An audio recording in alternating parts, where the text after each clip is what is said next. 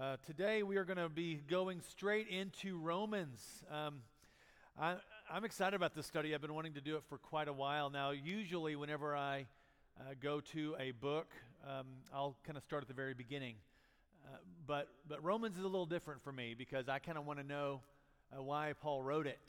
We don't really have a whole lot of of reasons why he wrote it. It's not expressly stated. You may know a lot about Romans and not even know it. In fact, there's a lot of um, tweetable quotes from Romans. A lot of you probably know some of these scriptures. If you do, uh, and you don't really know where they're from, just remember these are the, the scriptures from Romans. So, uh, for example, you've got one of the most famous ones, which is, uh, For all have sinned and fallen short of the glory of God. Then you have, for the wages of sin is death, but the gift of God is eternal life in Jesus Christ our Lord. I'm going to fast forward through a few. Uh, there's no condemnation. That's a good one from Romans. Uh, if God is for us, who can be against us? Uh, we know that in, God works in all things uh, for the good of those who love Him, who have been called. This is one of my favorites. Neither height nor depth, nor angels, demons, uh, nothing can separate us from the love of God in Jesus Christ our Lord. Man, that's a great one. Let's let's read this one together. Be devoted to one another in love, honor one another above yourselves. And then here's one. This is probably one of Paul's most famous uh, I would say declarations of the gospel. I am not ashamed of the gospel because it is the power of God that brings salvation to everyone who believes, first to the Jew and then to, to the Gentile. Uh, there is there is a lot to, to go through in Romans. We're only going to do this in six weeks, so we're not going to hit everything. But what I like to do is I like to figure out who's Paul writing to. You know, what is he trying to say? Who is his audience? You know, what's his his his connection to these people? And Shelly will tell you whenever we're watching a Netflix show, one of the things I like to do is read through the episodes just so that I won't be surprised at anything. If a character's going to die, I want to know pretty quick. You know, I don't want to get too invested. Uh, so I'll kind of read through till the very end, and she's like, Stop it, stop reading th- to the end. But in Romans, that's what we're going to do. We're going to start at the end so that we'll get an idea as to who the audience was that Paul is writing to. So turn in your Bibles, and by the way, we have Bibles in the pew pockets now. Um, turn in your Bibles to uh, Romans chapter 16. Bless you. This text in Romans is rich and there are, it's it's dense and and I would love to be able to get to any, to everything but but we're going to rest here over the next several weeks and so when in Rome we're just going to act like we're the Roman audience here. Going to listen and read it for the very first time. What I want to encourage you to do is if you uh, are able and that's pretty much everybody read Romans read this entire letter throughout this next month okay? I would love it if you could just take a chapter a day knock it out in half a month. You can do that. Uh, just read through it for yourself and don't just rely on what I'm saying. Read it for yourself and kind of let the words start seeping in to you. Now, as we, as we prepare to get to 16, I wanted to kind of set up what's happened here. Claudius expelled all the Jews from Rome. Um, really, uh, uh just there was fear involved, so he expels everybody. A lot of them go east they go to Greece, they go to Jerusalem, the Holy Land, and beyond. Uh, a couple of these people were Priscilla and Aquila. You know uh, about them from Acts chapter 18. They uh, are friends and co workers with Paul. And um, Priscilla and Aquila were, were Jews from Rome, and they are now over. Uh, you know, in, in exile with Paul. They're co workers along with Paul. Uh, he met them in Cenchrea whenever uh, he, I don't know if you met them there, but they were together in Cenchrea whenever Paul gets all of his hair shaved off. Cool story. Go and read it. Um, so another. Uh, so many different types of people are working alongside Paul. You have Jews, and now he's incorporating some Gentiles into his ministry. So this is radical, radical stuff that Paul's doing. Uh, Claudius dies, and then the exile, this uh, hostility towards the Jews, it's still there, but it's lessened a little bit. So a lot of the Jews start returning back to Rome. And these small groups, these groups of believers that these Jewish uh, families, Jewish people left, whenever they come back, now the church has grown, but it doesn't really look like the church they left. You know, I, I guess you could say it's kind of like, you know, the world pre COVID, you know. Now it looks a lot different than it did before it happened. And it's a little uncomfortable in some way, shape, or form. So they're returning back and they're going back into their regular towns and they're getting involved with some of these believers. Uh, just remember, the, the church in Rome at this point isn't huge.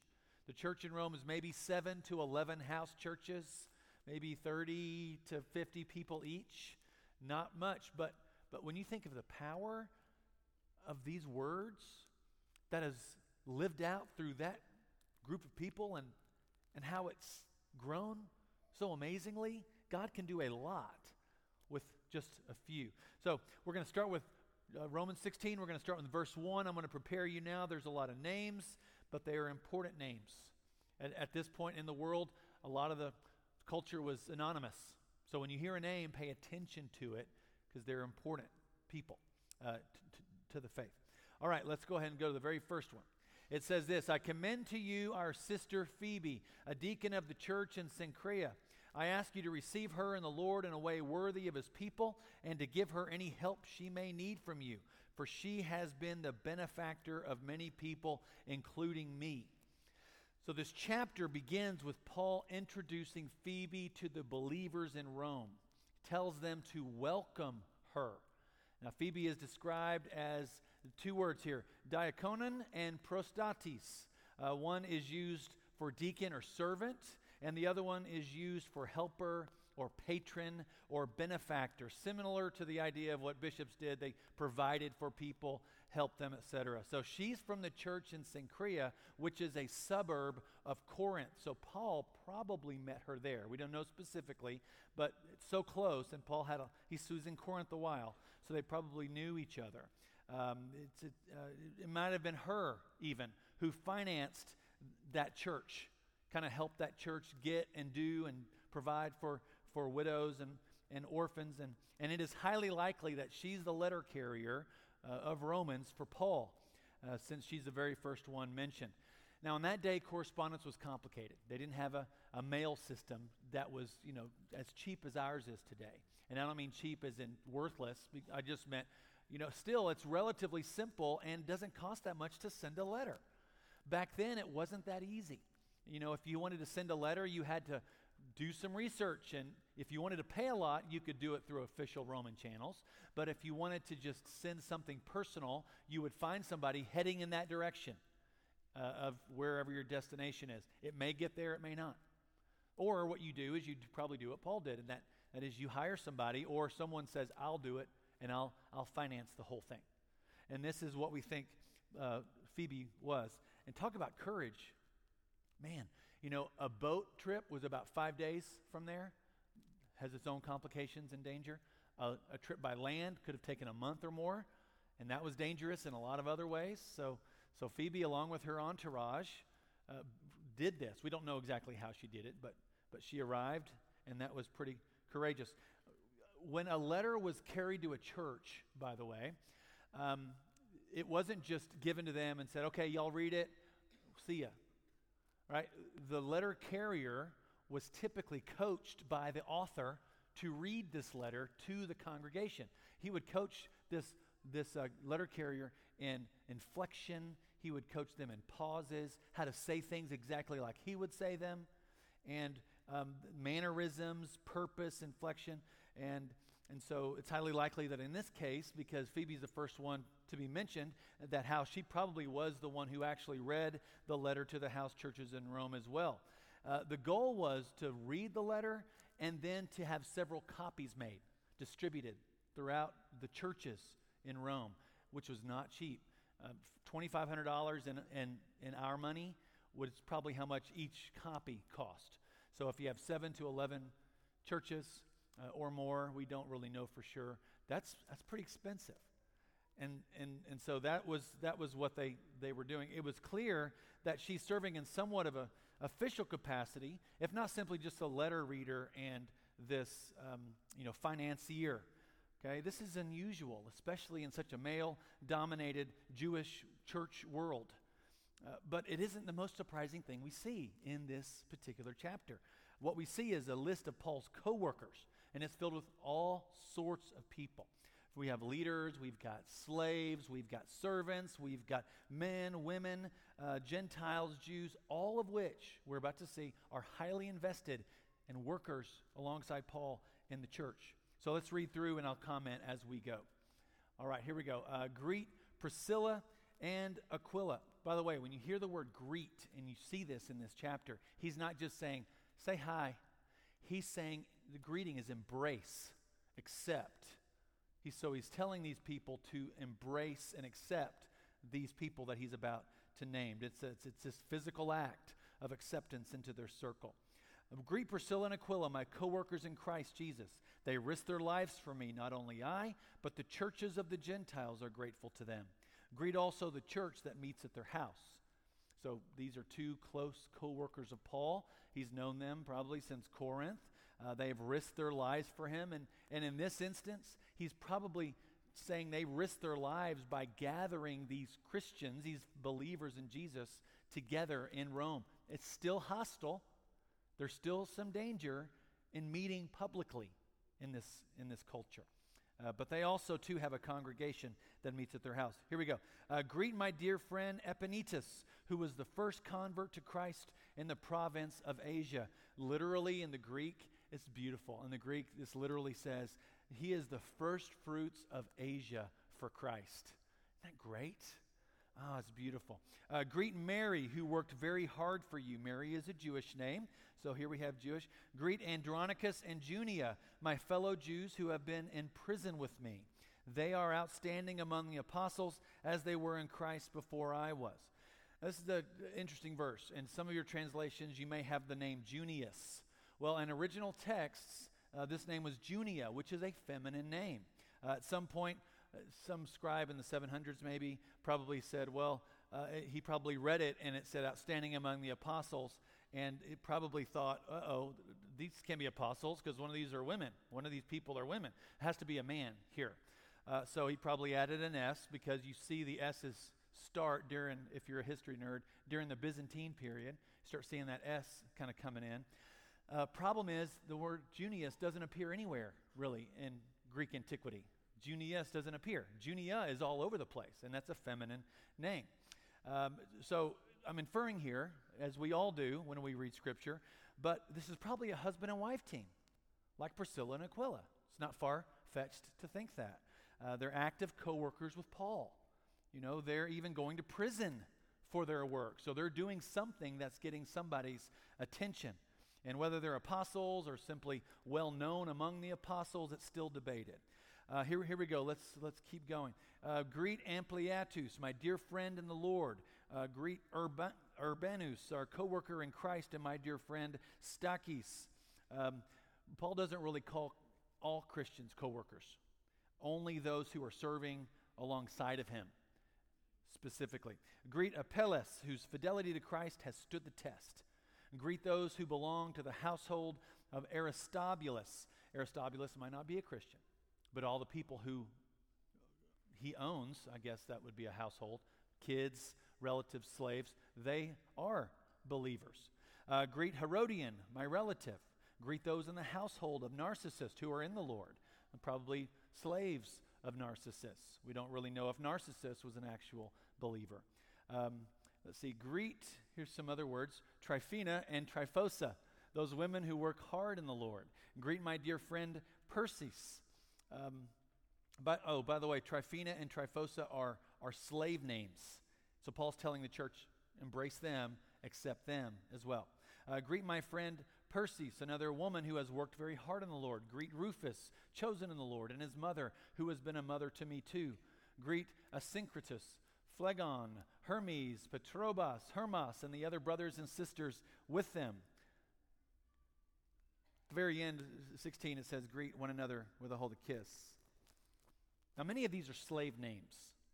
Almost half the people listed are women. Some names are Jewish, some are Gentile, benefactors, slaves, meeting together. Talk about a demographic spread of people. So, thinking about all these people, and I'm, I'm kind of rushing through this, but just think about what potential issues could have been raised when such different types of people gathered together. Now imagine benefactors, people who had money sitting side by side with slaves on the same pew. Did they have pews back then? I don't know. Probably more of a homey atmosphere. Imagine them sitting side by side together. Maybe imagine the slave just coming in from a, a long day's work and he smells like it. What happened when they went outside and saw each other? Did they still greet each other as if they were brothers? Did they have to be secretive? Imagine the differences between beliefs and education and superstition. All these types of people met together at the table of the Lord. So, how did those backgrounds impact the conversations that they had together? I mean, imagine the bias, the prejudice, the racism that they, that they just grew up with. I mean, that's present even in our culture, all those different types of beliefs. And to top it all off, Jewish believers were returning to these house churches that looked a lot different than the ones that they left. I mean, talk about uncomfortable. Now imagine how uncomfortable some of us are whenever I mention that Phoebe might have been a deacon or Junia might have been an apostle. You know how uncomfortable that is? That's how uncomfortable they were. We don't know. Uncomfortable, tense. Walking in the same room with people you may not really know or trust. Now, how do you talk to such people? I mean, one little thing could set you off. People could walk out. People who disagree on so many issues have very little to practically nothing in common. Now, some say that Romans is this document that tells us how to become a believer in Jesus, and I think that that's true. But I also think Paul is doing more than this because if you really read through this entire argument that he makes, he's he's alluding to this question. Really, we have to have a response to what God has done. Our response is really, really what matters here. There is, there is this question that he's saying, what kind of church are you going to are, are you going to be? It's interesting because this is the only letter that Paul writes where he does not address it to the church at he addresses it um, to all in Rome who are loved by God and called to be his holy people. He's not addressing it to the church there. It's almost as if he knows there is a collection of believers who might not fully be a unified church yet. That's fascinating to me. What kind of church are you going to be? The very beginning of his letter, he is giving all these people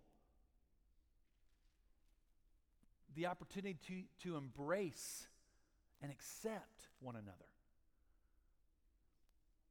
Because they have this common thread of connection. There's this common thread through all of them, despite their differences, and that is the love of God. They are all the beloved of God. And it is this love expressed through Christ that is their bond, their commonality. So, one thing that's going to allow them to worship side by side with people they may not know or even agree with, people who make them uncomfortable.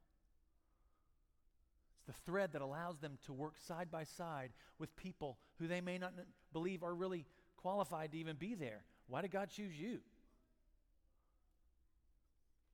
It's a common thread that's going to help them find ways to bring light into the darkest parts of their culture. It's the one thread that allows them to embrace the people that have that they found themselves alongside no matter who they are or what eccentricities they may possess. I know sometimes in the past, people have come into the church doors, no matter what church it is, and people look at them with a suspective eye, and almost they don't really want them to be here because they know what they've done and it's just a little too much. But I'm telling you, and you have somebody come in and accept Christ and and follow him fully. With such a dark past, that means that light that they have now is going to light up that dark, dark place. Paul lights up, um, he lays out this argument here, and it begs us to ask ourselves what is our thread of commonality? And I don't think it's changed. It's still the love of God. And if this is our common thread, then how does that shape us? What kind of church are we going to be? I mean, there are going to be that there are going to be people, as it says in verses 17 through 20 of chapter 16, who are going to be divisive, who are going to put stumbling blocks in our way, who are going to teach things that aren't rooted in love for God, they're not rooted in love for others. And Paul says, stay away from them. Cling to the commonality we all share. Paul asks the reader to consider what kind of church you're going to be. What kind of a Christian are you going to be? What kind of believer are you going to be? Are we going to be focused on making sure we adhere to the rules above everything else? Tradition at all costs? Are we going to allow our church to be judgmental, condemning? Are we going to be a church that boasts in our accomplishments? A church that expects the weak to pull themselves up by their bootstraps so they can finally get to where we are? What kind of church are we going to be? Because we are the beloved of God.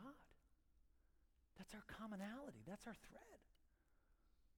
And this is the question that begs a response. So, throughout this next six weeks, we're going to be rooting into the text. So, I'm asking you to read it for yourself. Read it, make notes.